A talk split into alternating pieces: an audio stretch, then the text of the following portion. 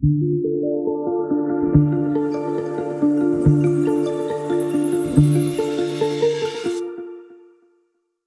you for downloading the Bristol Lectures podcast, brought to you by the University of the West of England.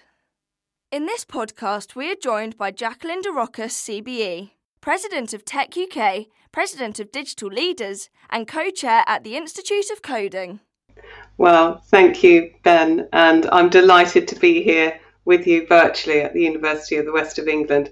Particularly delighted to hear about the success at the Foundry, which was a wonderful experience to open it, and also Alice's incredible story with Indus 4, which brings us much needed innovation.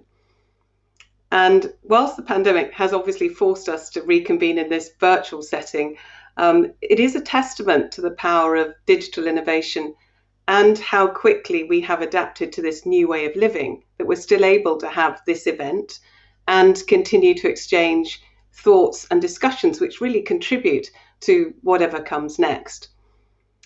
COVID 19 has given us all, though, an intense experience of uncertainty, and nobody has enjoyed it.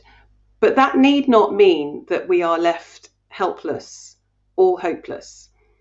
We find ourselves today in a place demanding more of our creativity ingenuity and our humanity than ever before. And many leaders are rising to that challenge today, and more will follow, I'm sure. What's certain is that technology adoption is now not a choice. It's clearer than ever before that technology is a very powerful tool that can help people live and work successfully online. There is recognition across the country and the world that technology has helped us to respond and adapt to COVID 19. And it's now time to focus on how we can build on that momentum to recover and to thrive. By using technology with purpose, I believe we can build the future that we all need. And I'm passionate about diversity and inclusion in our sector, mainly because for me, technology brings the potential for balance because regardless of who you are, where you're from, or what resources you have access to, technology has the potential to reduce barriers to entry, both in the world of work and at home. Now, having said that, I have been reading recently a lot of press which implies we may have embarked on a what I call digital by default journey instead of a digital first strategy. And this is quite worrying. A digital by default journey is at risk of leaning towards a digital only path. And that will result in exclusion for sure and a widening of the digital divide. So, whilst technology has the power to work as a great equaliser of inclusion and diversity. We must remember that there are currently over 17 million people in the UK workforce who don't have the essential digital skills required for work, and 22% of people lack the essential digital skills needed for life. But this issue is not only a result of the pandemic, the government had previously failed to achieve their target set in their 2014 digital inclusion strategy, with the latest data showing that between 2017 and 19, targets were missed in every UK region, apart from in the southwest of England, where this area managed a fantastic 28% increase in people using the internet. And this is precisely why local interventions matter and can make the difference. It is said that the next 20 to 30 years will bring the largest technological innovations and developments that we have ever seen. And if that is the context, then we must do everything we can to ensure that the whole of society is included in this evolutionary path. Driving the nation's digital skills is not only a first step towards recovery, but also an opportunity to create competitive advantage on the world stage. Enabling people to gain the skills they and their employers need to succeed in the future will boost growth and will boost productivity. Everyone should have the skills and the confidence to make the most of the opportunities that digital technology brings. So, as we look to recovery, it is crucial that we build the future we need. And equipping people with the right skills to thrive in a, in a new future facing economy is absolutely critical. This means identifying the right skills, directing learners to the right places, right, right place for provision, and make sure that it works for them within their lifestyle because we can't all learn just when the courses are presented. We learn when we can fit it in. And ultimately, we have to then pivot them back into the workforce. And this is more than ever, perhaps, our biggest priority. COVID 19 has accelerated the process to become more digital and getting the world online and connected almost overnight. But in doing so, what it's done is it's also shut down quite a lot of other manual support routes. And with that in mind, we have to ensure that everyone has access to the same services and skills so that nobody is left behind. It is at the top of people's agendas, though. Thankfully, companies, governments, charities have all acted swiftly to play their part during this time of crisis. And during the first lockdown, the Good Things Foundation helped over 10,000 people to cross the digital divide. And they did that by providing devices, by creating connectivity, and help people to learn how to benefit from the internet. And they did this despite little to no promotion of this service, and they still have a waiting list of over 8,000 people needing devices. I also see that the Daily Mail is joining forces with our industry in tech, um, Computacenter in particularly, who are repurposing unused devices and getting them out to those who need them. So that's all really heartwarming. Initiatives like these, and also ones like FutureDotNow, if you've heard of them, have also coordinated industry action and they also provided 1,600 digital devices that help connect, and protect vulnerable people.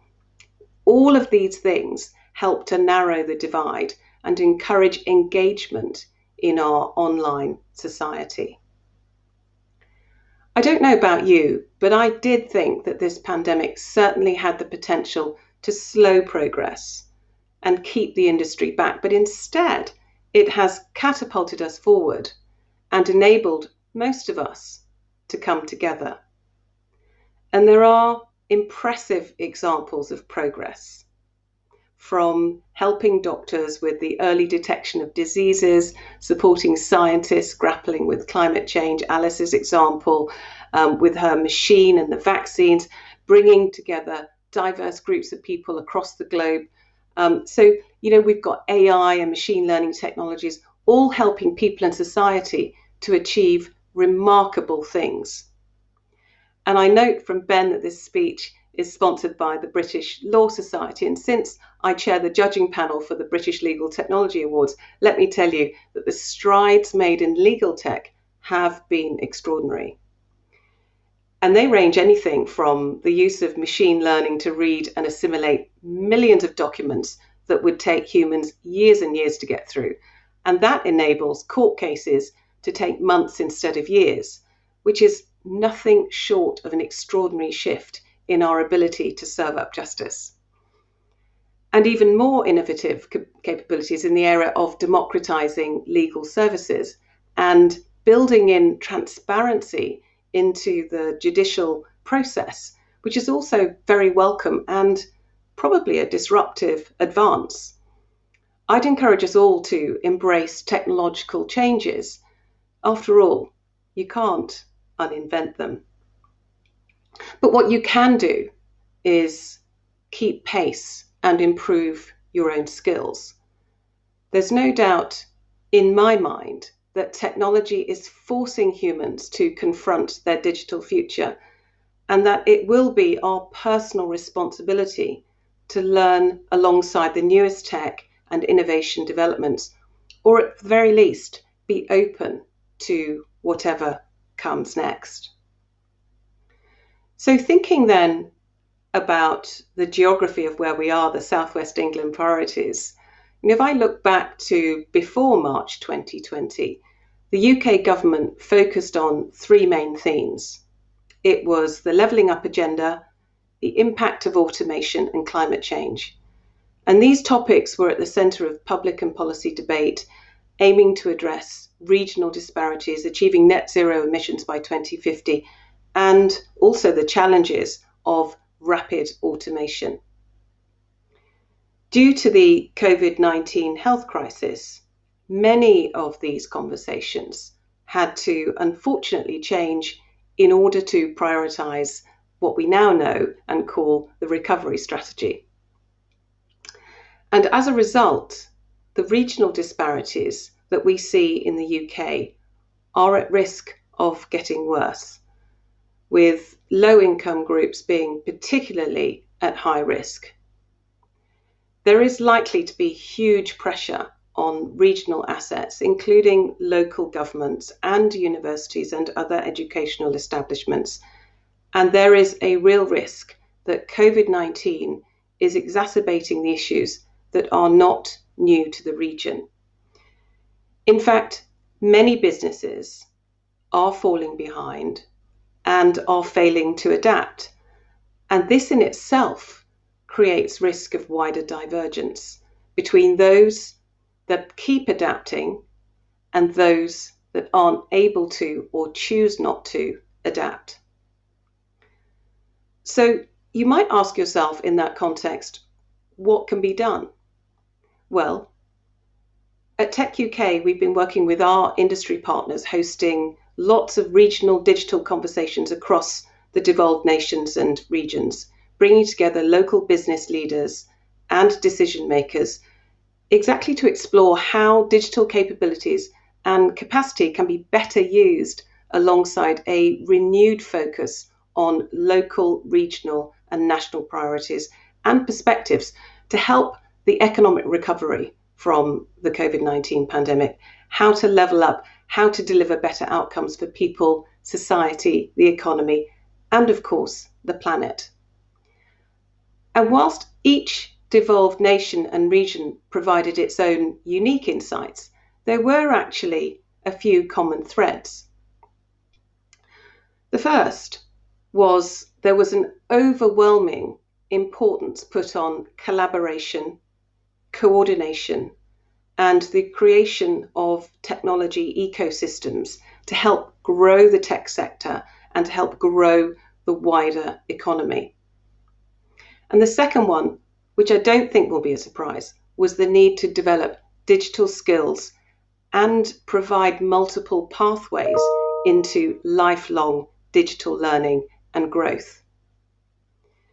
We also have seen some research conducted by Dassault Systems with Tech Clarity, and that shows that the pandemic has caused 38% of organizations globally to decrease their attention on environmental sustainability whilst 18% put it on hold completely. However, it isn't all bad news, as nearly half of all organisations have increased their focus on digitisation. And let's not forget that digitisation itself can be a powerful tool in reducing the carbon footprint of companies and advancing climate action. And no more evident is this than in Bristol, which has embraced the digital and smart city technologies to support its vision to be a fair, healthy, and sustainable city. It's certainly embracing digital solutions and harnessing the potential in delivering sustainable outcomes, whilst also mindful of responsible deployment. So that's really exciting for this region. But on workforce transformation, and this is about us, the people, all employed across the country, the 2020s was always going to be the decade of digital innovation. But the global pandemic has accelerated this at an unprecedented rate. The combination of recent events have changed our outlook and priorities.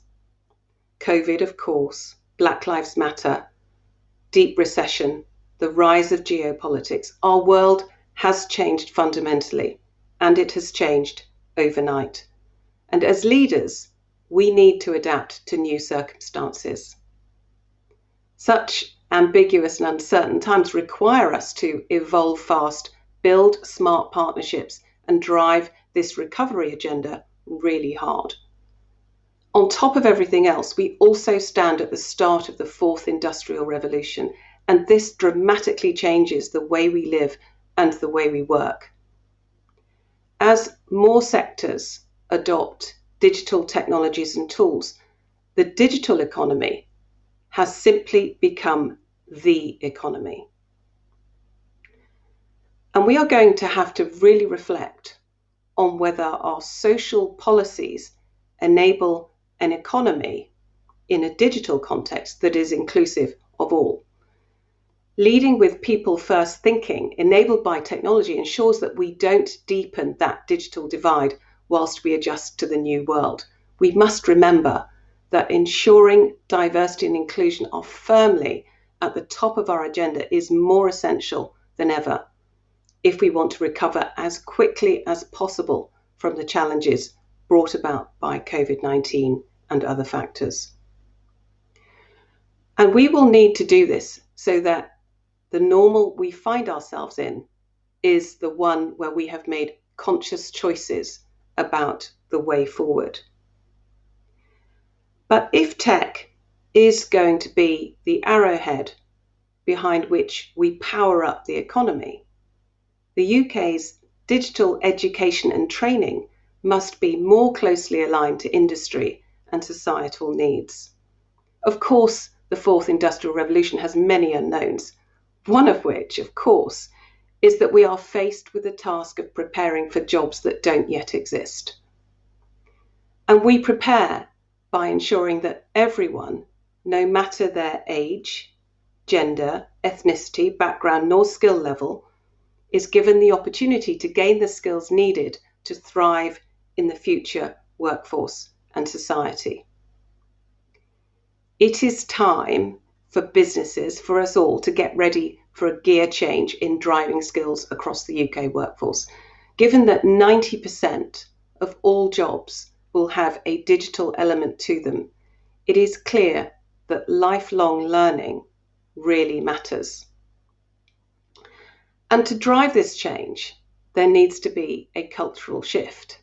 We must engage an ever changing workforce by transforming attitudes to learning across the whole of our lifetime and realizing the critical nature and value of constantly refreshing our personal skill set. The historian and philosopher Yuval Noah Harari reminds us that it is not the rise of the robots that we should fear, but rather how we reskill ourselves every 10 years or less. So, how do we adapt to our digital future then? Well, businesses are already preparing their employees, but we do also need to align the education curriculum to ensure that we match industry needs with the outturn of talent from the classroom. The tech industry is engaged in retraining apprenticeships, and the upcoming adoption of T levels so that we reduce the impact of automation on workers in the short term. And this proactive approach gives both businesses and their pipeline of talent the skills and infrastructure that they need to participate in the workforce of today and of tomorrow. Now, as you might expect, I am a technology optimist, and I believe new technologies such as automation can be hugely positive, allowing workers to be much more creative and have better work life balance, flexible working, and people's relationships with organizations are going to become much more fluid than before. The numbers of contractors and freelancers, portfolio workers are all increasing. Identifying where and how to engage this flexible and diverse talent will become increasingly more important as a leadership skill. And skills and education are fundamental if we are to take advantage of these opportunities. And it's not only about hiring in new talent with these new skills, it's also about upskilling those already in the workforce and enabling them to prepare for jobs that aren't yet here. Based on the key learning of the lived experience of this crisis, I think we can safely say there's going to be more investment and more emphasis on digital transformation as organizations look not only to survive, but also to thrive. And this will need the support of new operating models and collaboration tools, but perhaps most importantly, require new skills. Let's be clear, as I mentioned before, we can't uninvent technology, so it's not going away. But we can harness it for good, manage the ethical challenges, and leverage the opportunities for all of society. We all need new skills, but with that, a willingness to adapt and to continue to keep pace with change. There's no doubt that technology is forcing us as humans to confront this digital future. And as I said, it is our personal responsibility to make a commitment to lifelong learning and a belief that skills really matter. So, heavily affected by the current pandemic are the humans, is the workforce. And it begs the question what are the future work trends? Key workers, for example, pre pandemic, are not the same key workers as before, as we see cleaners and frontline health workers, teachers rise to the top of the priority list, along with delivery drivers and engineers, all keeping the economy flowing and society functioning. And during this period of uncertainty, firms have been preoccupied with the question of what comes next for the future of work. And previously, this would have involved identifying key disruptors, the implications on workforce transformation, and especially the debate that was raging around workplace flexibility. Should I let my people work at home or do I insist they come into the office? But overnight, that question of workplace flexibility has moved from if to how and accelerated new platforms that we're all very familiar with, like Zoom and Teams, Google Hangout, all of us have had to learn new skills in online accessibility and engagement. And not only for work, but for education and also for social connection. Even my 80 year old stepfather, who sadly passed away recently, learnt how to video call me from a smart tablet so that he could call whenever he wanted. So, digitisation has provided that much needed lifeline during this time of lockdown. So, the question mark hanging over the future of work is how organizations are going to show up for their people, for their customers, and for society as a whole. And it's going to be a tangible indicator of how their brand and their reputation is perceived as we choose to recover. Those that have invested in upskilling will likely attract and retain much more of that much coveted talent pool. And this in itself will build significant competitive advantage. Leaders will not unlearn what they have learnt this past year. They have found they can be more productive and that automation can, for example, help us stand up call centres overnight to deal with unexpected and unprecedented demand such as was needed by the airlines and the insurance companies and government agencies. And in the health industry, their appetite for protecting their workforce by administering medicines and testing with the use of machines and robotics has grown and will grow exponentially. So, this sudden and wholesale shift towards digital and transformation is global and offers the opportunity for us to evolve economically, and as a society. However, this is predicated on the assumption that we build a world that works for everybody and that we leave nobody behind. We know that in order to thrive, the technology industry needs to be reflective of the society it serves. We know that bright ideas come from diverse thinking and experiences from people from all walks of life. Widening access is critical to enabling the next generation to thrive in an increasingly digital economy. And as a leader, you will be remembered for how you behaved during the pandemic and how you emerged with renewed importance on skills, particularly adaptability and human compassion and empathy. Every day, thousands of new people are living online and working online, or at the very least, with some kind of future digital dependency. Yet, it may surprise you to know that 12% of the population still lack the digital literacy skills to benefit from this trend, and those left behind by our digital by default strategy will be unable to participate in learning, working, and accessing government services.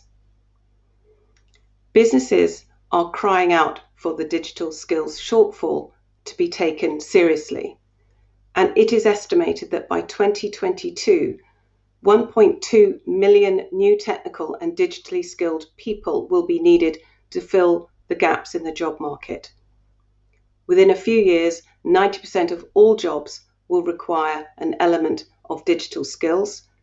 And yet, business leaders tell me that many people, especially young people, start work without the necessary experience needed to make a smooth transition. They tell me the skills crisis will continue to cause serious problems, which is why upskilling current and future workforce matters now more than ever. Compounding the skills gap is that the technology industry lacks diversity. 57% of the UK workforce is female, and yet only 17% are employed in tech roles. And it's not just gender that matters. All minority voices must be heard. Gender, of course, but neurodiversity, ethnicity, and LGBTQ, to name but a few. And I guess you might ask, why does diversity matter? Well, I'm going to offer you three reasons.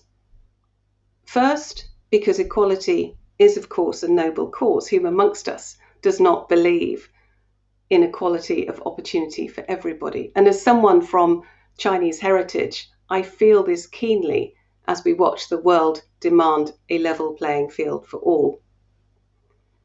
And if that wasn't enough, the second reason why diversity matters is because it's proven that diverse teams simply make better business decisions 87% of the time.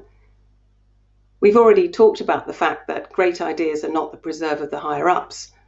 And fun fact one woman on the board of a business can, in fact, reduce the risk of bankruptcy by 20%. Just saying. Finally, the third reason, and perhaps most importantly, and top of my mind, is that whilst AI and machine learning can lead to positive outcomes most of the time, they can equally lead to unintended consequences. Witness the doctor who couldn't access the locker room at the gym because the swipe card wouldn't work, wouldn't activate the lock. And after several attempts to unlock the door, the techies were called in. And after they tried swapping the card out a few times, they looked at the code and they noticed that the job title doctor had been hard coded as a male job title, and that's why she couldn't gain access to the locker room. This is a small example of bias, but it is endemic. And if you extrapolated that to the airline industry, for example, and hard coded pilot as a male job title, the consequences could actually be quite devastating. And let's face it, once bias is in our systems, it becomes exponentially more endemic. So, if decisions are increasingly made by algorithms which decide now whether you get that job interview, that place at university, or that loan, or even that investment, we had better make sure that the teams that design, build, and test them are diverse. Otherwise, we are in danger of creating a digital future that does not work for everyone. Our lives are more dependent on technology than ever before. And most importantly, machines and software learn from their environments. So the data that they learn from must be representative of the community that it serves. And I'll say it again let's face it, if we are to thrive in a digital future, which includes everybody, we must all ensure that we have all of our voices heard when it comes to creating it. And if we don't, we risk creating a world which continues to perpetuate bias and does not reflect the market that we serve. I do believe that the companies that will thrive are the ones that embrace diversity most. They are the ones that are building competitive advantage.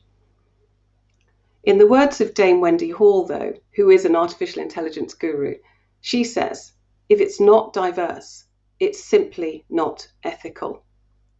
And if you're thinking that diversity is not your area of expertise or not your problem to solve, then think about this. Perhaps the greatest threat to diversity is the belief that someone else will fix it.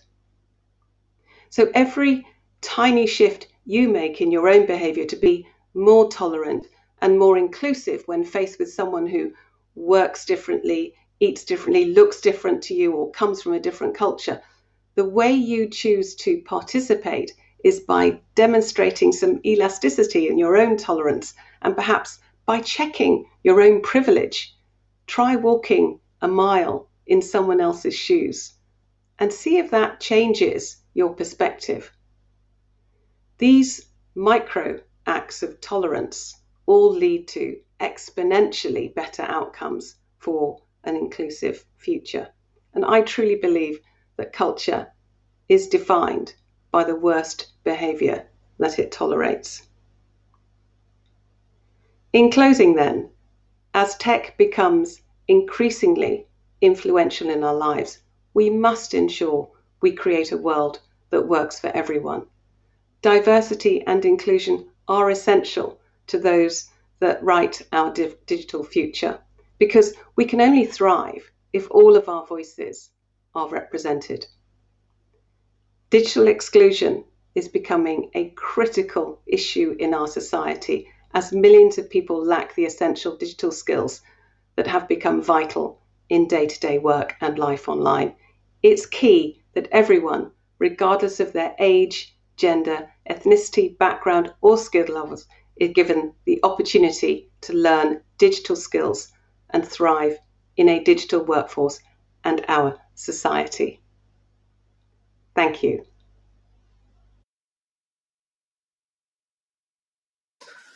Thank you, Jacqueline, uh, for that powerful and future facing address, uh, and also the timely reminder uh, that we must continue to challenge ourselves on what digital inclusion means and, and why diversity matters, especially given the risks you talked of a digital by default strategy as a, as a fellow tech optimist, I think while your examples of bias certainly left a lump in my throat and in the pit of my stomach, it was heartening to hear the positive reinforcement of values UWE is certainly committed to, and the need for a, a greater shift, you know, culturally towards non-linear, lifelong learning, and the need for more flexible digital skills pathways.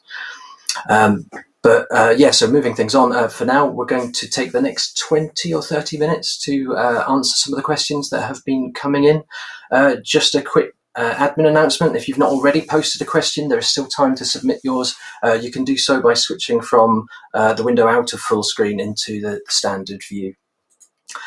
Okay, so let's take a look at the panel here and see what we've got. Okay, Sue Turner asks, uh, very many young women still say tech isn't for me, and they are not opening themselves up to tech, education, or careers very early on. How can we smash this barrier?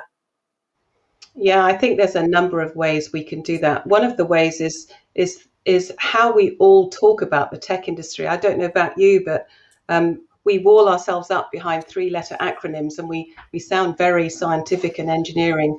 And, you know, I think we have to make sure that we are much more open and choose our language carefully so that, you know, software engineer, we could reframe that as problem solver. Um, you know, and I, I think it really is important that we start to do that, and also that we've got some role models um, that they can see. I work closely with the Girl Guiding Association as an example, and we have STEM badges which start with, for example, consent online and go right up to AI and robotics. And it's so exciting that this is where girls find it safe to look at um, STEM subjects and it's fun rather than something that you know they're the only girl in the class uh, and everyone else is boys. So I think we have to find forum uh, for these young girls where they can get excited about technology and we we are outcome related in the way that we talk about it. And by the way, in technology, it's not just tech jobs. We've got marketing jobs too. We've got all sorts of jobs that um, anyone can do. So I, I think we should widen our language when we talk about that. Completely agree there. I think we've also started to witness a shift in the ways in which we're seeing uh, school age children, girls engaging with technology projects that, that are, are being developed in our outreach activity. I think, okay, Andy, if I, sorry, I yeah, just add something well, you know, just there are really important influences in our kids' lives, teachers, of course, but also the big influences are parents and guardians at home. And, you know, we are the ones that are doing things like saying, you know, buy the pink t-shirt, not the blue t-shirt. The, the blue t-shirt, I, you know, I saw one in Mothercare which had blue t-shirt with genius written on it and the, the actually it wasn't pink it was yellow but it was the girls one and it said make the world a prettier place so we also have a duty to make sure that we are stamping that stuff out and creating some equality in our own narrative with our kids too. I agree totally. Um, I think, yeah, there's nothing really I can more to say to that. It's powerful and insightful. Thank you. Um, how critical, Catherine Hobbs asked this question, uh, how critical do you think diversity within the digital innovation workforce is in order to ensure that we deliver an inclusive digital environment for everyone?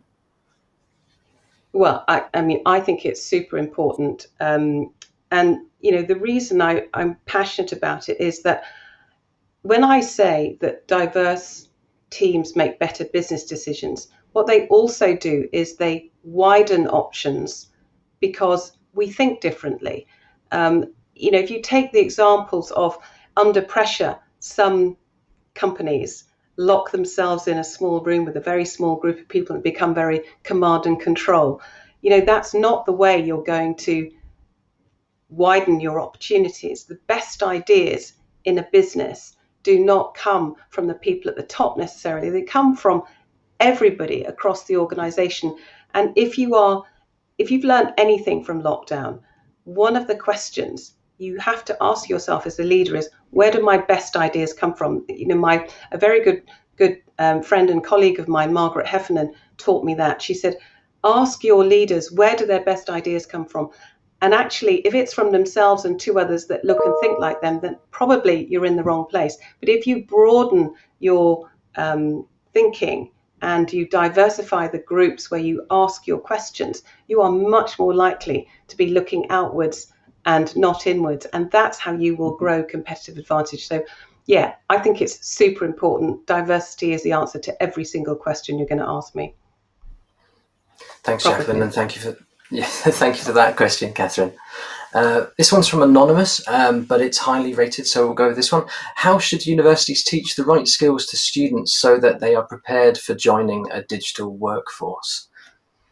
Yeah, well, um, as the co-chair of the Institute of Coding, which um, you know is, is uh, led out of the University of Bath, and you know one of the things that we've done is joined academia and industry together, and when you do that, you create um, clear pathways for the curriculum to be aligned with what industry needs. So I think that's the real way that you do it is you create that bridge to industry so that there isn't that um, let me learn something I'm never going to use thing. And, you know, it's really important that we teach curiosity, we teach generosity, but also that we teach the skills that industry absolutely needs as we walk forward. So I would say alignment with industry is probably my number one. Yeah, I, just to, to support that fully, I think that bridge to industry is what we've tried to build on here at UWE with, with the Foundry. That notion of experimentation, failing forward, you know, uh, freedom to experiment, the agency to take decisions, um, and that notion of uh, intrapreneurship, not entrepreneurship, that risk taking and, and problem solving mindset. So, so yeah, completely agree there. Um, so yeah, uh, moving on. Um, let's just check. Uh, Tara asks, how do we encourage a more diverse group of candidates to apply for roles in technology? Yeah, it's a really big one, isn't it? Because we all think we're doing the right thing. I think, again, um, words are powerful. I don't know about you, but when uh, when hiring people, I was as guilty as anybody. The job descriptions I paid very little attention to, and I have learned in later life that that's probably one of my biggest business mistakes ever. So, looking at the language that you use when asking for candidates to apply is really important. You know, as I said during my speech, walk a mile in someone else's shoes, that you want to apply for your role. And if you walk in the shoes of someone, you might you might just think about different types of language. As I said, you know, problem solving is a much better way of thinking about software engineers. And also you know just use language which is inclusive not exclusive. You know if you ask for 10 years experience then you know that's going to be tricky. But if you ask for someone who's got problem solving capabilities or has um, curiosity as a as a key capability collaborates well um, you know is good at delivering. I think those those skills are so are the skills that you know are much harder to teach actually.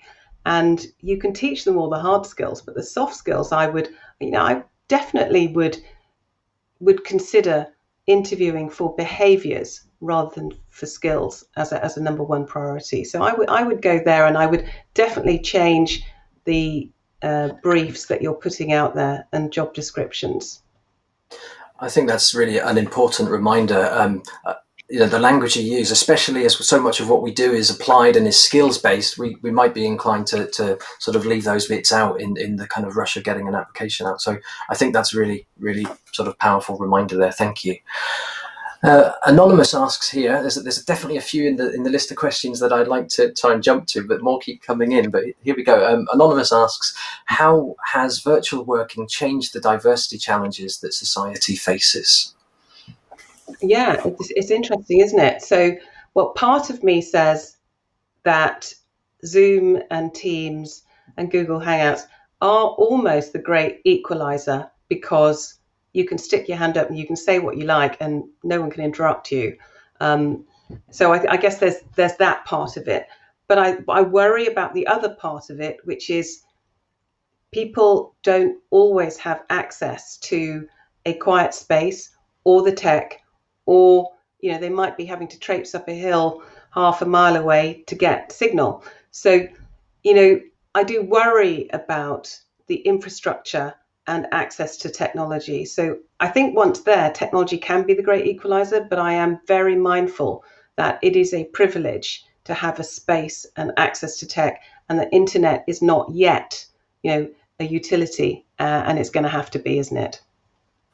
Yeah, um, I think I'm probably as guilty as the, as the next technologist who, when lockdown first happened, I took a lot of my teaching into VR. Even you know, I could see body language. It wasn't just face to face video all the time, but very quickly realised that this was, you know, we're so far from this stuff becoming standard in this kind of gold rush like push for technology. At, at, you know, and just how much everyone needed to be brought up to that. So certainly share those concerns. Um, moving sort of sideways to another sort of powerful concern at the moment, um, Nell asks, what about sustainability when talking about digital inclusion? The digital divide in rural areas is an important social issue. Yeah. Oh my goodness. I yeah. Sorry. Did, were you going to add something there, Andy? No, no, no. Go on. Yeah. So, um, I, yeah, I know. I, I think it touches on the earlier answer, which is, you know, we have to even out um, the access to broadband for everybody at speeds that um, we all need to operate at. You know, we need to be able to, if we're going to power up the economy and power up the society, we need people to be able to start a business, uh, you know, in remote and rural areas as much as we do in the in the middle of Bristol um, or London. So hashtag not just cities, I would say. We need to equalise the playing field, and you know, frankly, society and the economy will demand it. Otherwise, we will continue to have this divide between the haves and have-nots, and it's only going to grow unless we solve that issue. So, I do think that's a, probably one of the biggest ones uh, at the foot of the government agenda in terms of infrastructure. Agree totally, especially uh, currently situated in darkest Somerset on a very poor internet connection. So uh, yeah, no, I, I, agree totally there as well.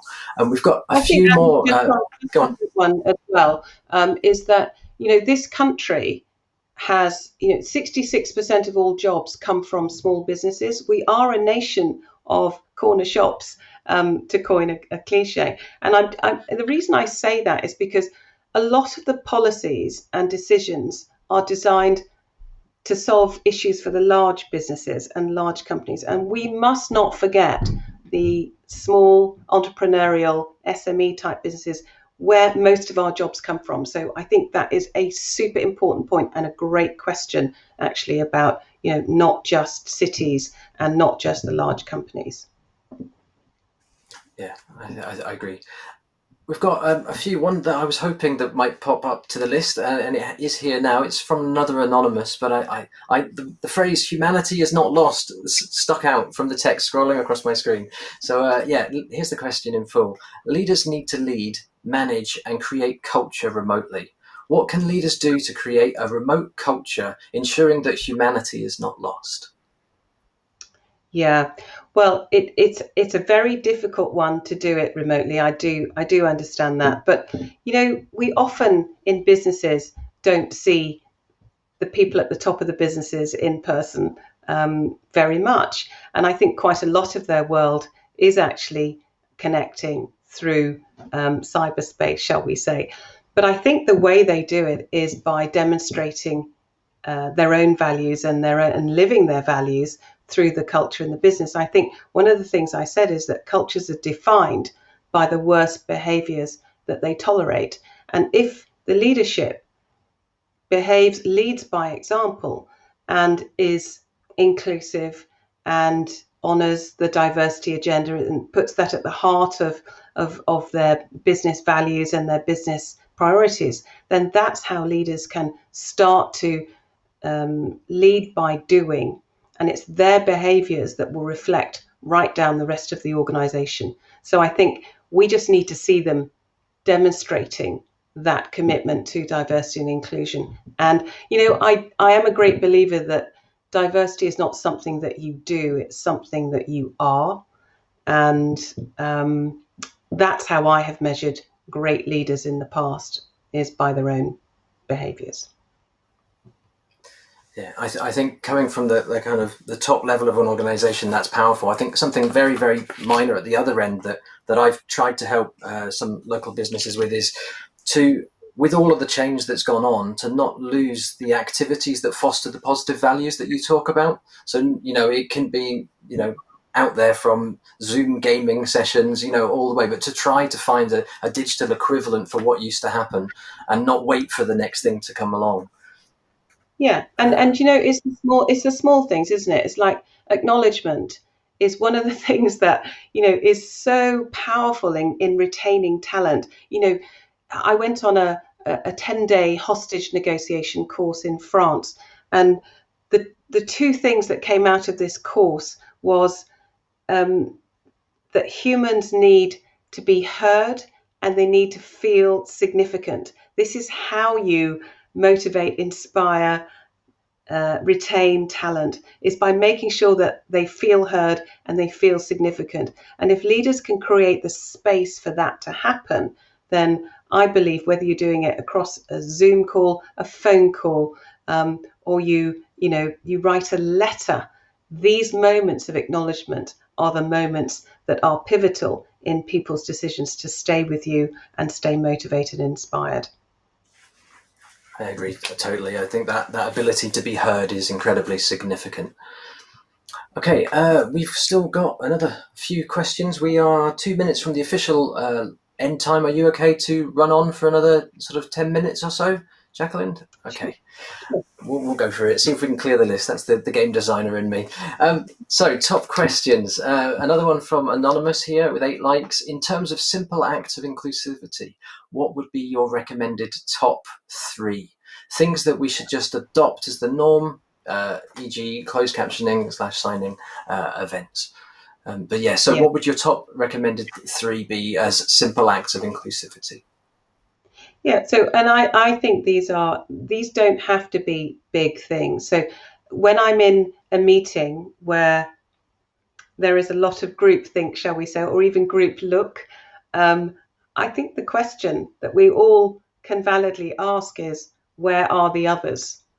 You know, because it's really important that we don't make decisions without a diverse group of people there. Now, I I know that diversity is so broad and that you probably can't have everybody represented there, but you can have some minority voices there. And I would just ask the question, where are the others?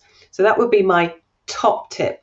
My second one would be that, you know, I choose not to be an angry feminist but I do wake up every morning and I care about diversity and inclusion. And, you know, I, I tend to use, if I come up against a difficult situation where there's some misogyny or something like that, then I probably use humor to diffuse it. And I'll give you an example. I was on a, um, a, a helicopter actually with some clients, and one of the salespeople turned to his client and said, Would you like to meet the managing director? And he said, Oh, I'd love to meet him. And then he turned around and he said, Oh my God, you're a woman. And I said, Oh my God, I didn't realize I needed a penis to make a decision. Um, but let's discuss it over lunch. And so, you know, what was really interesting about that was we became friends, and for 20 years, you know, this this client bought way too much software from me. I'm sure it was out of guilt.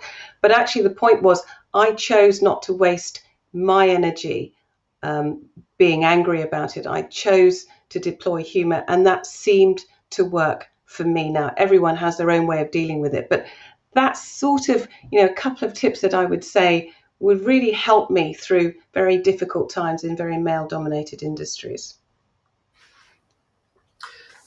Okay, uh, yeah, moving on to a question uh, from Russell this time. What advice would you give to empower work colleagues to take personal ownership for their lifelong learning journey?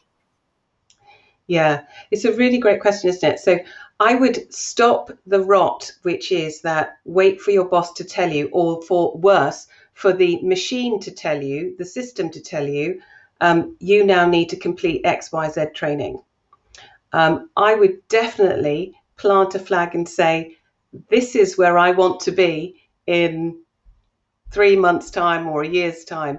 And in order to do that, I need to understand what I'm going into. And I think it's about walking forward into something a little bit unknown, but actually to learn a new skill that, and it doesn't have to be Python coding or anything like that, but it might just be you know, understanding how decision making happens in, in that environment or how, um, you know, you, you might better um, remove some friction by learning this new sort of project management skill or something like that. I just think it's really useful to walk into something and learn a new skill every year. I, like I said, I did that hostage negotiation course. It wasn't a tech course, but what it was was something that improved my skill set as I've moved forward in the area of conflict resolution. And I can tell you there's quite a lot of that around the board tables.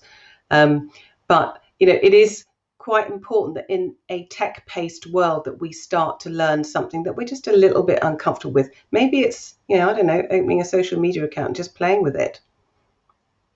Yeah, I think there's something definitely to be said for that, uh, a more kind of human approach, especially as an antidote to kind of big HR or algorithmic kind of compliance culture and KPIs, which it's so easy, especially working remotely, to fall into just kind of alignment with. So no, I think I think that's that's really powerful, and I'm going to sort of uh, think about that myself, definitely.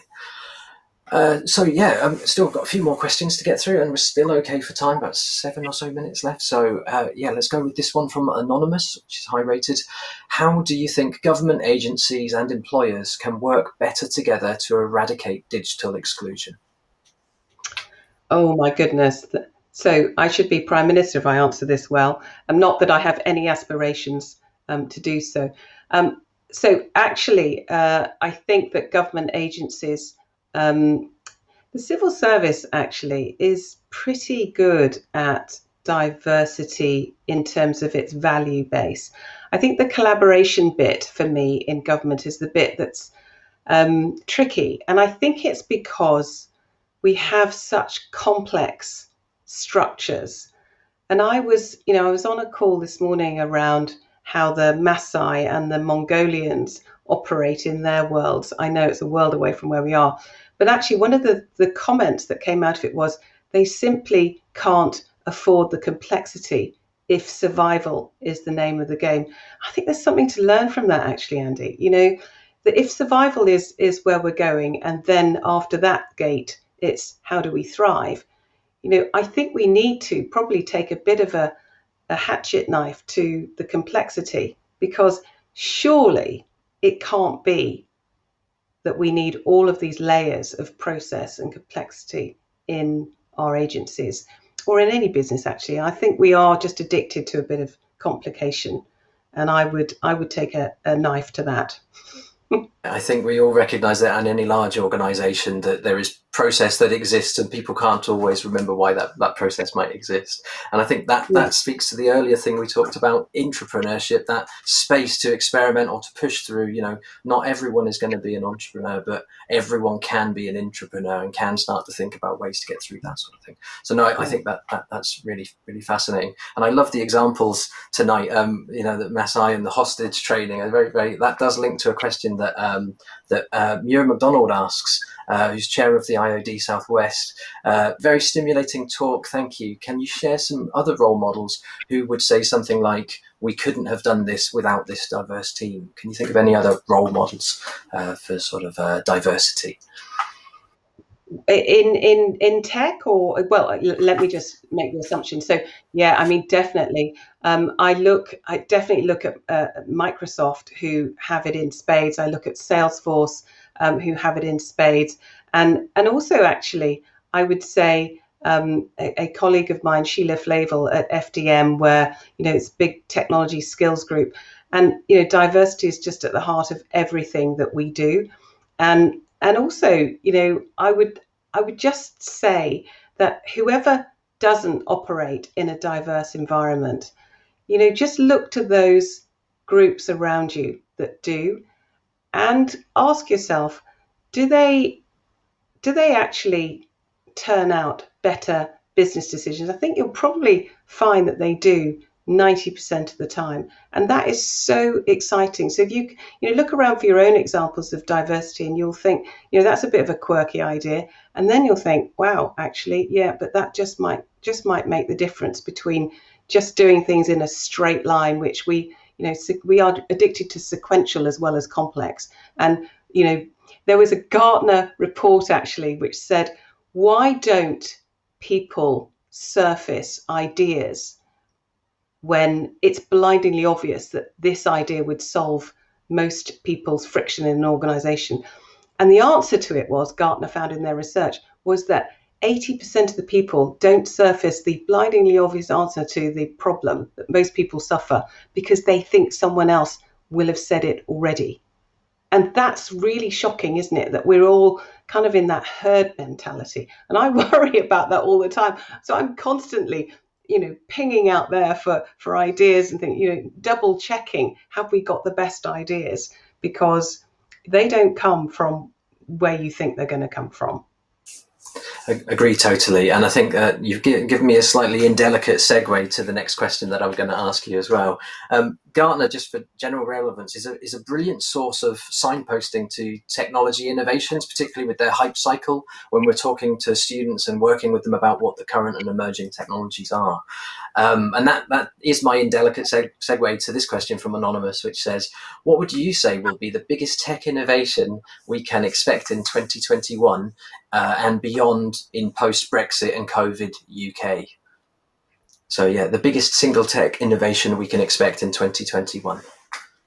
Yeah, I, I don't know what, I mean, there are so many amazing things that are happening in quantum computing, which will completely blow our minds for sure. But I think the thing that um, I hope is going to come is um, the cyber security around the Internet of Things. We've got so much stuff that's plugged in, and Andy, you've probably got a load of stuff on that desk in front of you. You know where where you think, wow, okay, I hope we are securing this um, in a way that is, um, yeah, yeah, going to protect the nation. So I guess where I, I suppose I'm anxiety led on the security side, and I would say I hope that the Internet of Things brings with it also innovations in cybersecurity that keeps us safe. Yeah, I completely agree. And actually, you said that uh, it was either going to be a a, a justice uh, cat meme that was going to going to be a talking point, or the other thing that's happened in in the gaming sector today was one of the, the largest game studios in, in the world was hacked.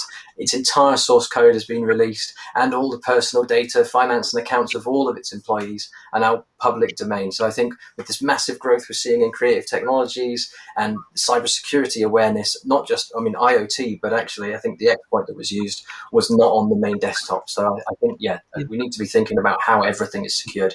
And also guilty as charged, read my desk.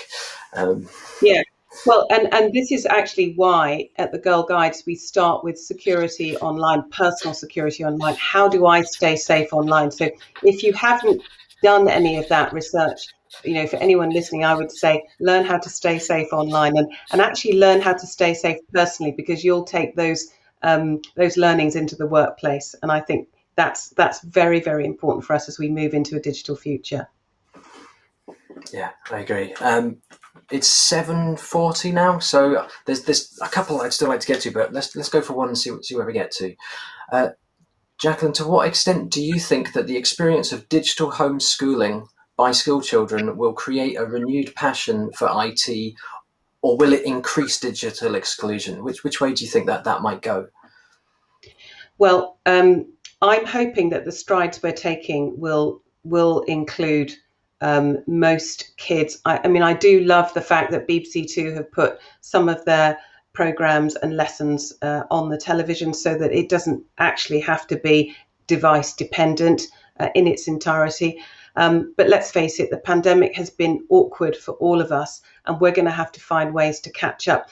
I think, though, it has highlighted that the the the idea that a digital divide could grow is actually unacceptable and that it is incumbent on government and business and academia actually to make sure that we work together to eradicate any digital divide because it is now um, a must have, not a nice to have.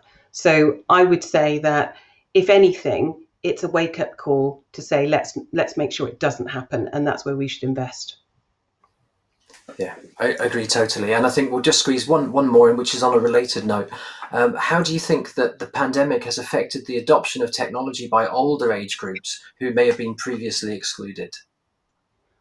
I know. Well, I think there have been some wonderful examples. You know, my stepfather, who died a couple of weeks ago, you know, he's got this, um, had this uh, tablet from a company called Tech Silver, and it's all about how older people can just you know, press my photo actually and call me whenever you like. Now, that wasn't terribly helpful during my working day, but actually it did help us to stay connected.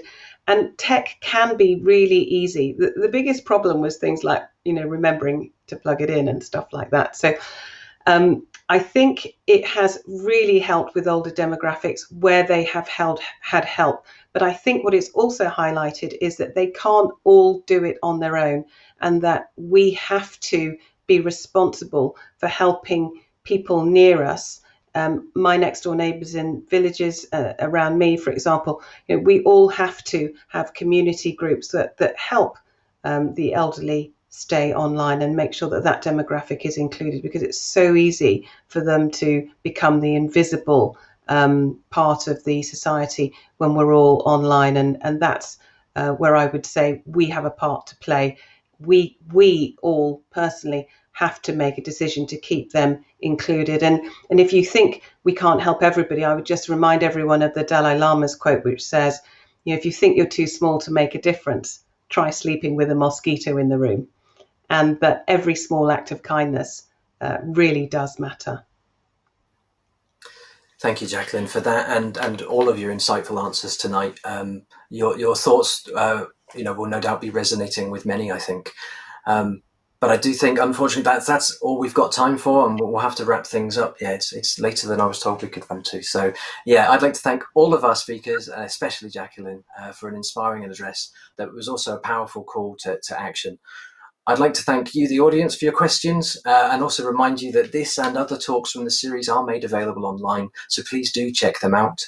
Uh, finally, from me, do reach out if you're interested in collaboration or a project with students do enjoy your evening.